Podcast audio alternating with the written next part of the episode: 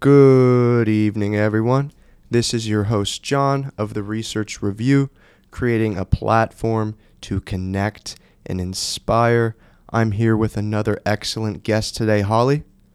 Why don't you tell us a little bit about your research? Uh, I'm Holly Mathews. I'm a senior physics major here at Kent State University, and I've done two summers of research here one with the SURE program in soft matter physics and in biological physics. Awesome. What got you into research? Um, I've always had a dream, really, of just being a laboratory scientist, even since I was a little kid. Of course, you go through the phases where you want to be a princess and an astronaut, And, and then a scientist. and then a scientist. But then science really just stuck, and I, I think it's really cool to be able to ask a question that doesn't have an answer, and then figure out the answer for yourself. I think that's the best part of research. Yeah. Why why why physics specifically though? Uh, physics as a class always interested me, Mhm. and I've really loved my physics teachers in high school, and they've just kind of instilled a, a passion for the subject. And I enjoy going through the hard stuff of going over equations and doing problems. So, being able to use all the skills I've built up to do research and answer questions about the world is really cool. Yeah, no, that's awesome. Now, if I'm correct, you started with your research experience in the SURE program, which is the, the summer research experience. hmm What was your first kind of introduction to research? In high school, I did a program called Science Ex- mm-hmm. Experience, which is just a class where you get to shadow a graduate student around and see what they're up to. And I was able to come here for at Kent State in the Liquid Crystal Institute, and I shadowed my mentor that was also my mentor for my summer research, Hind Baza, and she's a PhD student in physics. Awesome. So you started at the Liquid Crystal Institute. That's a great place to be. I know a lot of people end up there, but I haven't heard a lot of people starting there. So you must have a clear talent and passion for it. What was the first project you started on? So the first project I did in the Liquid Crystal Institute was investigating how you can control the speed of bacterial droplets in a mm-hmm. nematic liquid crystal, which is a really fancy way of saying that we had droplets of water and oil. We put the bacteria in the droplets of water. The bacteria move around and the droplets move. Now, why why is it important to to study this? What like applications can it be used for? So the the first thing is it's really interesting physically. Mm-hmm. is uh, we don't know a lot about how things act when they're small. We've known the equations for classical mechanics since the 1600s, but Mhm. one of the frontiers is the physics of the really small. And liquid crystals are a really interesting material, and that's what the, of course, the institute is focused on. Yeah. And understanding the roles of viscosity and low Reynolds numbers, and these are all physical things that we want to do research of, and that's the frontier. The end goal for the research, like the application of the research, of course, is not going to be tomorrow, maybe in the next 50 or so years, is that we want to be able to control what happens at a small scale Mhm. and use it for medical applications. Okay. How how small of a scale are we talking about? Is it a micro scale, a nano, a macro? Yeah, so from our the liquid crystals research, it was all on the micro scale. Okay. The bacteria were about 7 micrometers long, hmm and our, our droplets were about 30 micrometers in diameter. Awesome. Now you said it can be used for medical purposes. What goal specifically are you aiming to use this for in medicine? Yeah, so right now the research is just in the fundamentals of physics, but if we understand these equations and are able to model this, the end goal is to have the, the bacteria act as perhaps taxi drivers, to, Mhm. and we can put medicine in their droplets and then have the droplets be directed to a certain place in a cell or an organ that needs the medicine. Awesome. So, targeted drug delivery is a really big field in medical research, and our work is to understand the physics that would allow that research to happen. To use to use bacteria kind of as like delivery cars for this for this medicine. Exactly. That's yeah. Is there anything in development that's close to what you're researching right now? I'm sure medical research is going on in targeted drug delivery, and they have lots of different things about understanding what organs take up what types of molecules. So you can Mhm. en- encapsulate the drug in some sort of molecule that you know that the liver will take up, Yeah. and then you can get that drug to the liver better. So that's one of the applications, I guess, that we're aiming towards creating something novel and new that the medical people can take over and then use it in studies in live animals and stuff like that. Okay. You've been working on the same project for every single summer that you've been here at Kent State, Uh, or is no. it? d- What's been some of the other ones? So the other project I'm doing is over in the physics department in Mhm. biological physics. And we build different structures with DNA using a technique called DNA origami. And this is a really new field. The end goal of that project is to create a way to image membrane proteins. Awesome. Now, why is that important? So, membrane proteins are a huge thing in research in medical fields because they control how cells uptake certain chemicals and different things, and deficiencies in your membrane proteins cause a whole variety of illness. Mhm. So, being able to understand all the membrane proteins and their functions would allow much better treatments and medicines to solve those conditions. Yeah. Now, obviously, this this is mostly lab work, right? Of course. Now, what is what does a day in the lab for you kind of look like? Like, what kind of equipment do you use, and or what is your day to day routine during research? Absolutely, yeah. So when I was doing research with the bacteria, we used uh, light microscopy. We used polarizing microscopes. But the research for the biophysics with the DNA, we have to use electron transmission microscopes. Those are expensive, aren't they? Yes. So we have a Kent State University has an electron transmission microscope, which is in a shared facility. Mhm. And then one of my colleagues in the lab uses it to image samples. Yeah. Have, have you ever gotten to touch the microscope or use the microscope? I've gotten to seen it, but they don't typically give training to undergrads and stuff like that, as you can imagine. But I've never even seen one. they don't. They don't trust me to see one. they're pretty awesome. They Mhm. like go all the way from the floor to the ceiling. Yeah, and there's a they're bunch huge. of equipment. Yeah. Yeah. You're getting your bachelor's in physics, right? Hmm Do you have any concentrations? So physics has, I believe, seven different concentrations. My concentration is research. Okay. Oh, awesome. And then, what do you plan to do after um, undergrad? After undergrad, I pr- plan to go to graduate school to Mhm. pursue my PhD in physics, and I'm working on my applications right now. Awesome. And then, are you going for a master's in between that, or are you going right over to the the PhD degree? Uh, probably right to PhD. In physics, they have programs where you just apply as a someone holding a bachelor's degree for the PhD program, and you go straight through to your PhD. Okay. I, yeah, I wasn't aware of any PhD programs that did that. Was physics one of the only ones, or are there other other fields similar? I think it's quite common in STEM programs Okay. for this to be the case. Um, but of course, there's still lots of people who get their masters and then go for their PhD. Yeah. So, like, what what do you want your concentration to be while you're pursuing your PhD? Pursue my PhD in applied nuclear physics, Okay. hopefully with medical application, because that's what I'm most interested in.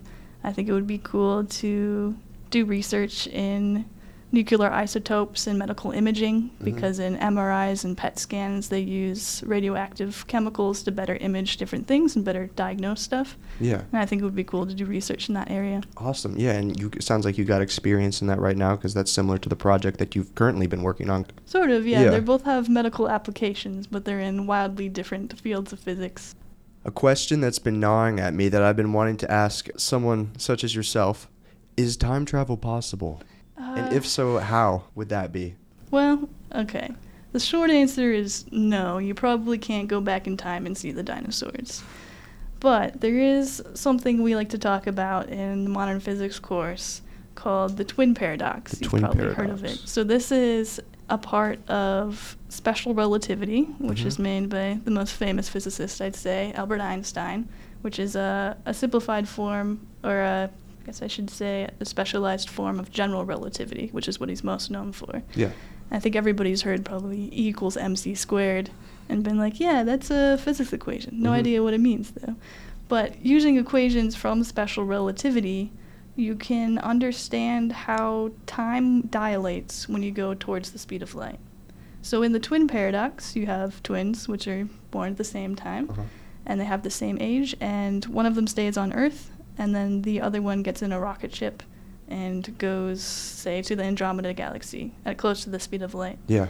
With these equations that we know to be physically true, we can see that from the perspective of the twin that stays on Earth, the twin that goes to the Andromeda galaxy, time is moving slower for her. Uh huh. So the person on Earth may experience 60 birthdays, but she would only experience 40, depending, of course, how fast she's going.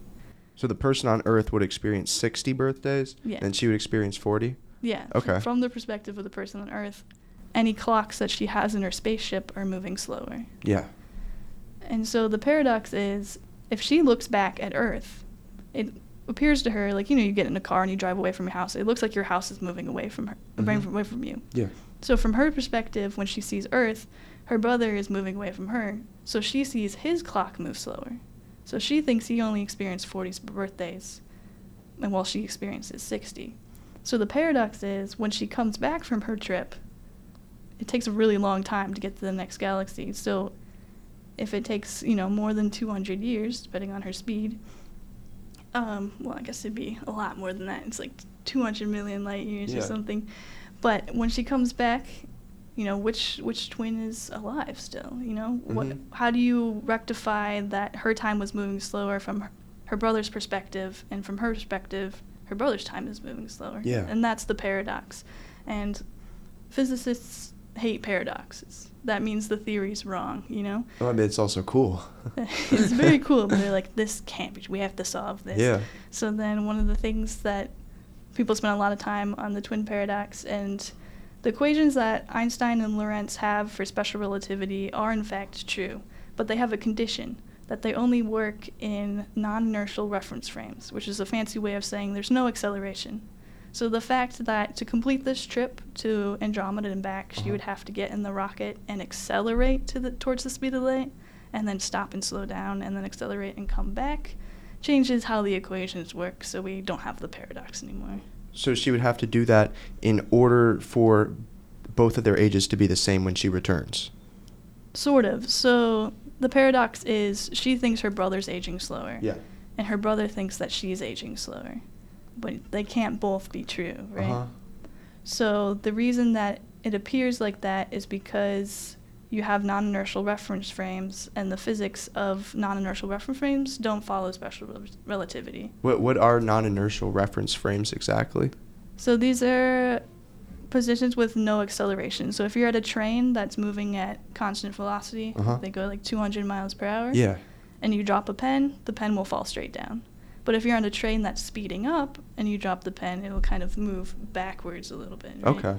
Like when you accelerate in a car, you can feel yourself get pushed back. Yeah. Those are non-inertial reference frames, and those affect how time can be dilated. So in essence, time travel is true in the sense that time isn't fixed. It doesn't have to move at the same rate for each observer. Uh huh. It can dilate, or c- I guess, yeah, time can dilate. But going back in time to see the dinosaurs, probably not.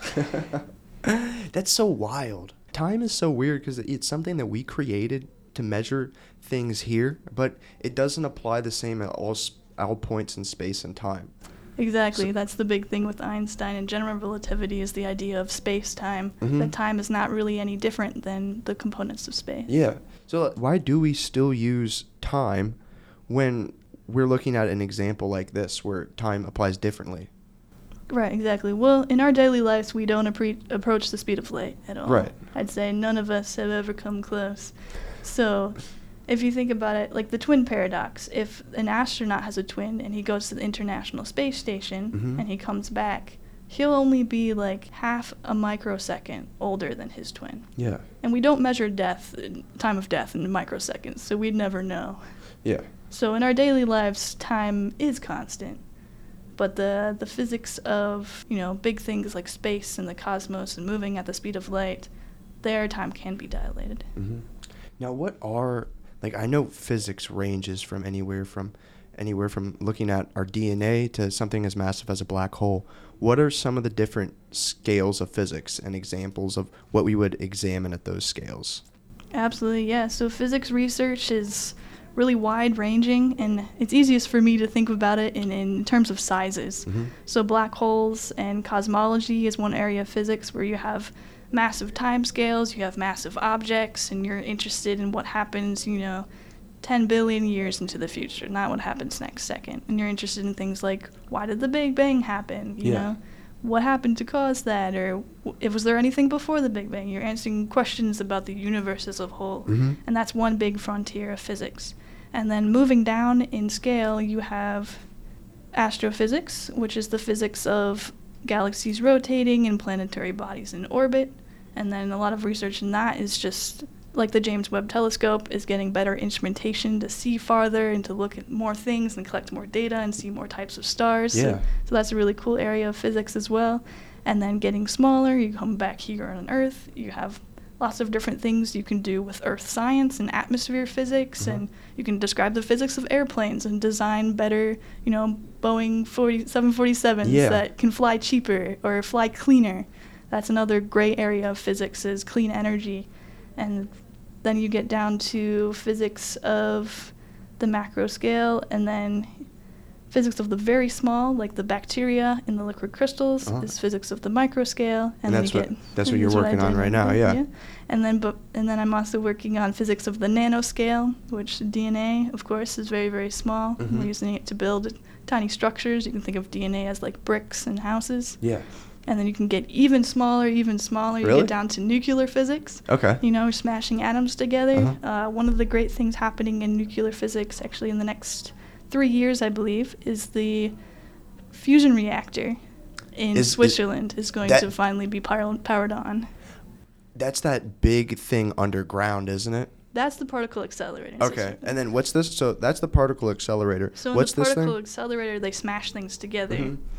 And they look at what pops off to see what's inside of protons. Yeah. Because you know you have atoms, and then you have protons and neutrons and electrons, and then you're like, well, what if there's something inside the protons? Inside the protons, they discovered we have things called quarks, and they're like, well, that's interesting. Is there anything inside of the quarks? We'll hold the quarks together. So that's one really cool application of, of physics research is, you know, what actually makes up the building blocks of our world. Yeah. And that's what they do in that big uh, particle accelerator in Switzerland.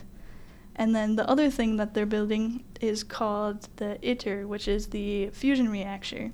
And that that's the thing that you you just brought up before, right? Yes, Okay. absolutely. So right now what we have is nuclear fission. So we have uranium and it splits apart and that creates energy. Mhm. But if you take tiny, tiny atoms like hydrogen and helium and you smash them together, they Yeah. form bigger, bigger atoms and also release energy. So the main goal Bi- of big, nuclear, bigger atoms, as in as in like what? As in like if I take uh, hydrogen and hydrogen and I smash them together, I can make helium. And if I take helium and helium and I put it together, I can make lithium. Okay. This is actually how molecules and atoms, uh, elements were made in our universe. So all the elements that we have today, like carbon and everything, were actually forged in the cores of stars. Mhm. So stars undergo nuclear fusion. When they like collide together. No, just the star itself. So you can think of the star as like like a manufacturing plant. Yeah. So the star has all this energy and density and mass, and it's really, really hot. Mhm. And at the center of it, you're pushing atoms closer and closer together, so it's so that they fuse. Yeah. Which is the why we call it nuclear fusion. That's crazy. And so that can create everything up until iron. Uh huh. So any iron that you see here on Earth was once forged in the heart of a star, which is like is a famous quote from Carl Sagan, I believe. Uh huh. And he said we are all made of star stuff. and he meant that the uh, the iron elements in our bodies were forged in stars. So naturally, how did we get above iron? So then you have other ways of synthesizing more elements. It's just not nuclear fusion. Okay. Now, back to the particle accelerator. I've done some reading on that. That's something I've been very interested in. I heard that one of the things that they were looking at that is in what created the Big Bang. Absolutely. Really? Yes. That's true? That's awesome. Have they learned anything new through the particle accelerator? So the research in that field of physics is nuclear physics, and they're interested in understanding the fundamental particles. So they're interested in filling out the standard model, which is like what builds up protons, what Mhm. builds up the protons add together builds up atoms. So they're interested in the very building blocks of everything that we can see and touch. Isn't that kind of dangerous? because they're literally like I don't know, I'm not a physics researcher. I'm a public health researcher. Mhm. But from what I understand they're literally recreating the Big Bang underground in Switzerland. Sort of. The Big Bang is much bigger. Sort of is still a scary answer. They are smashing atoms together. Mhm. And actually, there was this sort of theory, almost a, a myth, that what if when we smash atoms together, it'll make a tiny black hole? Yeah, that's what I that's what I was and reading. somebody was like, hold on, if we make a tiny black hole, won't that expand and like eat everything? Yeah. Well, that's good for science fiction movies and drama, but unfortunately, you know, or I guess fortunately for Well, us. yeah, that's good for that, us too. That doesn't happen. Yeah. Unfortunately for Stephen Hawking, he was a little sad. why- why- can't stay black hole. Why can't that happen? Like what prevents that from happening? Black holes require a lot of a lot more energy and a lot more density to form. Okay. So just smashing, we really it's really just one hydrogen atom and another hydrogen atom hitting together and stuff like particles accelerators. So it's really just protons interacting with other protons at high energy and Mhm. they break into pieces and then we can look at the pieces and try to back calculate what it was actually made of. Yeah. So, in your opinion, how do you think the Big Bang even started in the first place? Because that that's something that I really want to know, but I cannot figure out on my own. Yeah, absolutely. Well, I, yeah, I don't think anyone can actually like figure that out on their own. But like, you know, by themselves, probably Yeah. not, but with uh, a good team and years of research for sure. So, Mhm. the field of physics that deals with the Big Bang is cos- cosmology. And one of the great professors here, his name is Dr. Brett Ellman. He teaches a course on cosmology, and I have the honor of being his course this semester. And that's one of the questions he brought up at the beginning of the course is, you know, there's lots of questions about the universe. Here they all are. We only have the answers to a couple. Uh how many questions were? Did he like list all the questions on the board? Yeah, he Well, wrote a couple really? questions like what is the universe made of? What is the shape of the universe? Is the universe expanding or contracting? Yeah. Will the universe contract? You know, Were there any answers to the questions that you just listed off, or are those all unsolved? most are unsolved. There's some answers. We have ideas about the shape of the universe. What does it look like? Are we quarks and a proton somewhere? like, how does that work? Um, I can't say for sure, but I don't think so. No, that's just dealing with, you know, are we like shaped like a sphere or are we shaped like, you know, a, a blob? Yeah. So that question has been given a lot of thought. You know, is the universe infinite? Mm-hmm. Can we prove that it's infinite? You know, one of the things for sure that recent years they've proved is that the universe is expanding. So that we know for sure, and we know that if it's expanding, then it had to have been smaller at some point. Right. So running time in reverse, that's how we got to the theory of the the Big Bang. How, how do they know it's expanding? That's a great question. I guess I'll just say observationally, when we look out with telescopes and measure the speed of objects moving away from us and deal with the light shifts, we can we can say that the universe for sure is expanding. Okay. So that's one of the questions we know. But cosmology is a, a really great field that's made a lot of advancements in recent years, Mhm. and it really it requires a lot of instrumentation that scientists like Galileo just didn't have. Yeah. And so getting better and better instrumentation, getting better and better spacecrafts and telescopes like James Webb is going to open the opportunities Mm-hmm. in this area of physics and I'm really excited to see what they come up with. I'm super excited too. What what were some of the other answers to the questions that the professor listed off? One of the most interesting things he said in the beginning of the course is that it's quite embarrassing that we're physicists and we only know what 4% of the universe is made of. Really? So ordinary matter, stuff that we can see and touch and look out in our telescopes and see, only makes up 4% Yeah. of the mass of the universe. Well, I think that's exciting. You only discovered 4% of the universe. There's n- 96% of the stuff that is still up for grabs. You know what I mean? Yeah, There's like so much discovery that can be made. What, what do you think is out there? Do you think there are aliens? Like, are we the only ones? It's nice to hope. Yeah. It's nice to be like, you know, maybe one day we'll get space travel and we can go far enough and we'll find other planets that have some forms of life, you know? I mm-hmm. think the dreams of writers and artists as sci-fi novelists and painters are really amazing. Yeah. But I, I can say for sure that we probably won't know for a little while. Yeah. Or they could find us first. It's always a possibility. I, I, fe- I feel that if there was intelligent life out there, they would already know that we exist. And they might be observing us, but they just choose not to interact with us because maybe we're just on a lower level than them and they, would, they wouldn't benefit them in any way. Sort of like Star Trek and the Prime Directive, yeah. they could be running experiments on us and we don't know. Eh, well, I think if you argue that there's other intelligent life, they should know about us, but we consider ourselves intelligent life and we don't know about them. Right. So it's also possible. I mean, if you think about the scope of the galaxy, so far, space travel wise, we've gotten to an orbiting moon. hmm We have not been able to get to the closest planet, you know, physically transport humans there. Of course, Yeah. we spent Mar- Mars rovers and probes and stuff. But it just, in our solar system, we can only get to the thing orbiting our planet. But in our galaxy, there's so many solar systems. And in Mhm. that one galaxy, then farther off, there's another galaxy. The closest one is Andromeda. but it would take generational space travel to get there. Yeah. Right? So I think considering the scope of the universe, assuming there is intelligent life, it does make sense that it would take a while for us to discover each other. Huh? Yeah, it's it's weird. I always thought about it as like, say, like a colony of ants. You know what I mean? Like I'm sure from their on their level they think they're pretty intelligent, and they really are. The way that they interact with each other and the way that their colony function, it's very impressive.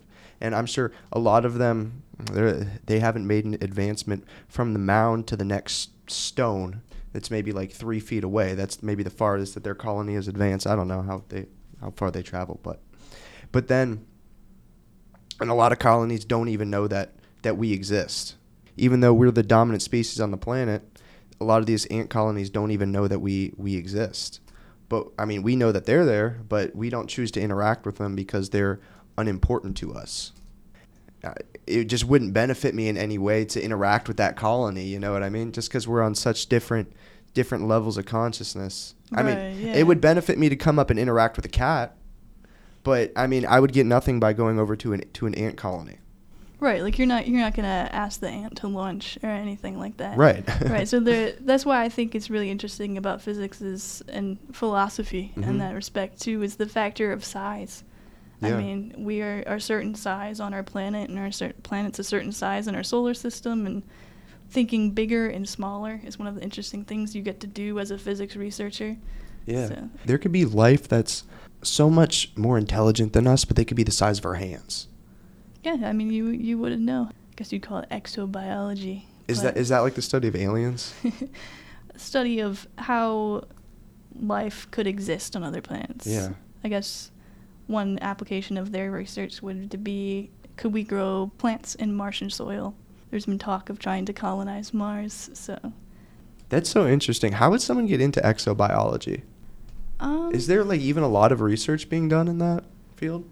I've read about research of you know using different soils to grow plants, Mhm. specifically for trying to grow plants on Mars and stuff. But I think the study of life on other planets is really interesting to humans Yeah. philosophically. Yeah. So I think if you have a background in biology and you have the opportunity to do that research, that'd be super cool. I might just um, look into that. Yeah, I don't know. so, I know you said you've been wanting to do research. I mean, ever since you were in how old? I guess I can't pinpoint the exact date, but I think sometime in elementary school I Mhm. decided that science was super cool. Yeah. Since you've jumped into it and started working on your first project, I mean, how's research really changed your perspective of things? How do you think you benefited from doing research? Yeah, for sure. So the greatest surprise to me, I guess I always understood that research was difficult and answering unanswered questions should take a lot of time and work and effort, but I did not realize how much time and work and effort it comes with and that things fail way more than they go right. Yeah. I mean, When when I've asked people that question, that's been one of the most common answers is failure. Research, it teaches you how to deal with failure. And I, that's such an important skill to learn. Absolutely, yeah. How to how to bounce back from failure and how And to how keep to- improving yourself in your in your project. Yeah, like a null result is not just a null result. It's a result that tells you what you can change, what variables you can affect. I mean, even sometimes just repeating the exact same thing, you do it the exact same way, and then it works. Yeah. But you got to take it like as a learning experience, not a negative factor. It can definitely be very, very, very, very frustrating. Yeah. But it is. Especially when it keeps repeating and repeating and repeating, but Yeah, I think the I didn't realize that the the time frame from research is not a couple weeks. mm-mm. I mean, papers and projects can go on for a couple of years before you reach any results that uh, are worth publishing, so to speak. Yeah, you need to stay really focused. And it, it gets even it gets even more frustrating when you're trying to keep repeating and repeating something and discovering things and you don't get any results back on your experiment and then your funding gets taken away because of that. Yeah, for sure. That's that, that hasn't happened to me, but I've heard story I've heard stories and it's I've heard it's a very frustrating experience, but Yeah, funding and grant writing is a really big part of STEM research for Mhm. sure. And PhD students in graduate schools, you learn how to, to write applications, you learn how to write grants, and you learn how to fund your own research. And I think that's a, a very, very important skill for Yeah. anybody interested in that sort of career. hmm Absolutely. Yeah, but it's it's all very important, and Stuff, stuff, especially, especially at this scale, at the in within physics research. I mean, people don't realize how important of a foundation it is for other other research and other products to be branched off of. You're looking physically how you can get bacteria to move, and then you use that to send it over to a department of biology, and then so they figure out how that's a, be able to used for medicines, and that I mean then that branches out to help a lot of people. None of that project would have started if it doesn't start with the physics first.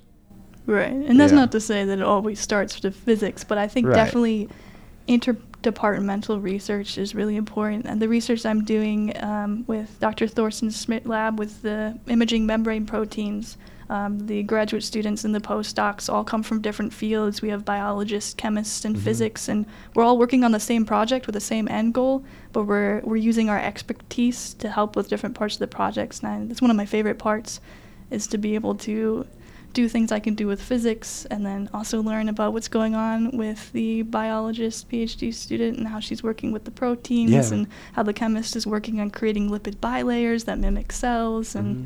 Everything like that. It's It- really awesome. It's really cool when you see different departments collaborate with each other. everyone has different skill sets, everyone has a different perspective on how things work, and then when you're able to put all of that together, and especially understand how other how someone else would see your project or your experiment or what you're doing, it's really fascinating to open yourself up to these different perspectives and see what kind of a product you can come up with when you when you collab all of these different departments together. Yeah, absolutely. And this has also had been done on, on world and country scales with the new fusion reactor. Mm-hmm. That's a joint project, I believe, of 10 different countries. Wow. A huge amount of money and research and time is going into to building that fusion reactor the, with the goal of creating clean, renewable energy. Yeah. Of course, it's important to a lot of people, and it's a, a huge collaboration. Mhm. I think it's really awesome. I think that's so cool. Are, so are the particle re- accelerator and the fusion reactor both in Switzerland? The particle accelerator, you're thinking of the Large Hadron Collider, which Yeah. is underground in Switzerland. Right. and that is also a joint operation with a few different countries. They have like different detectors set up there, mm-hmm. and certain countries have control of different projects, and they collaborate on things like that. The fusion reactor, I'll correct myself, is actually being built in southern France. Okay. So particle accelerator in Switzerland, and then the fusion reactor is being built in France. Okay. I was starting to get a little bit concerned when these two very big, scary projects were, if they were being built like in a close proximity to each other. Well, I'll say the, for the Large Hadron Collider, it's been operating for a while now, and nothing crazy's happened. No micro black holes. Uh, find some wood to knock on. Huge machines do come with a small amount of risk, but if you think of the research that even goes into just trying to come up with how to build it, there's also equal amount of research about, you know, if you're doing with radiation, how to stop radiation. Mhm. And so if you're dealing with colliding particles, how to control that energy, Yeah. how to do everything like yeah, that. Yeah, no, I'm sure it's like very well thought out and everything. Just imagine, imagine the, just how intimidating that might be if you were a team of researchers and you had a certain outcome that you wanted to get, and then you were designing an experiment, and then you realized you needed something as large as this, and the amount of approvals and grants and research to show that, and uh, additional research you would have to go through to try and get try and get this kind of thing. That Oh, must be absolutely. like the amount of failure those people probably went through in order to get a product like that is incredible.